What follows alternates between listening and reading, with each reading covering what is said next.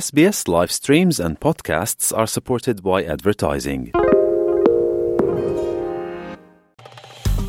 Vi ste uz SBS Creation. Za još odličnih priča, sbs.au kosacrta creation.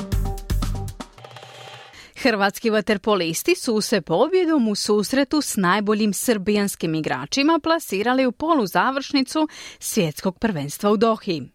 Suparnici su im Francuzi. Dinamo u Španjolskoj s Betisom igra kolo 16. finala konferencijske lige. Kapetan Dinama Bruno Petković poručio izborniku u 17 reprezentacije Robertu Jarniju koji je najavio da će navijati za Betis za koji je igrao da je klaun. Javlja Željko Kovačević. Hrvatski vaterpolisti igraće u polufinalu svjetskog prvenstva u Dohi nakon što su u četvrtfinalu savladali reprezentaciju Srbije rezultatom 15-13. Strijelce hrvatske reprezentacije predvodio Loren Fatović sa četiri pogotka, Marko Žuvela i Rino Burić postigli su po tri, a Konstantin Harkov dva.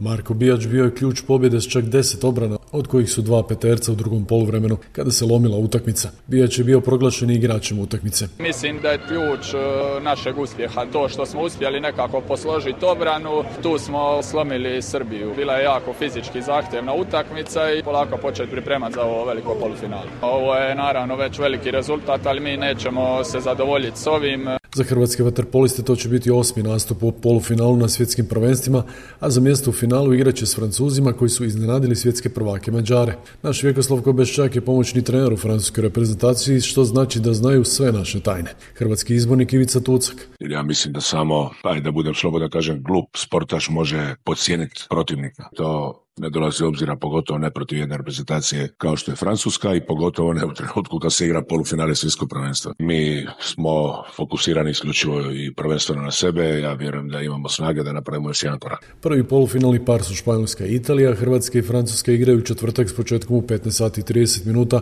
po srednjoeuropskom vremenu. Nogometaši španjolskog Betisa odradili su u srijedu posljednji trening uoči sutrašnje utakmice s Dinamom, a trener Manuel Pellegrini ne može računati na čak 11 igrača. Betis je objavio imena 19 igrača s kojima će pokušati pobijediti hrvatskog prvaka u Sevilji u prvoj utakmici šestina finala konferencijske lige.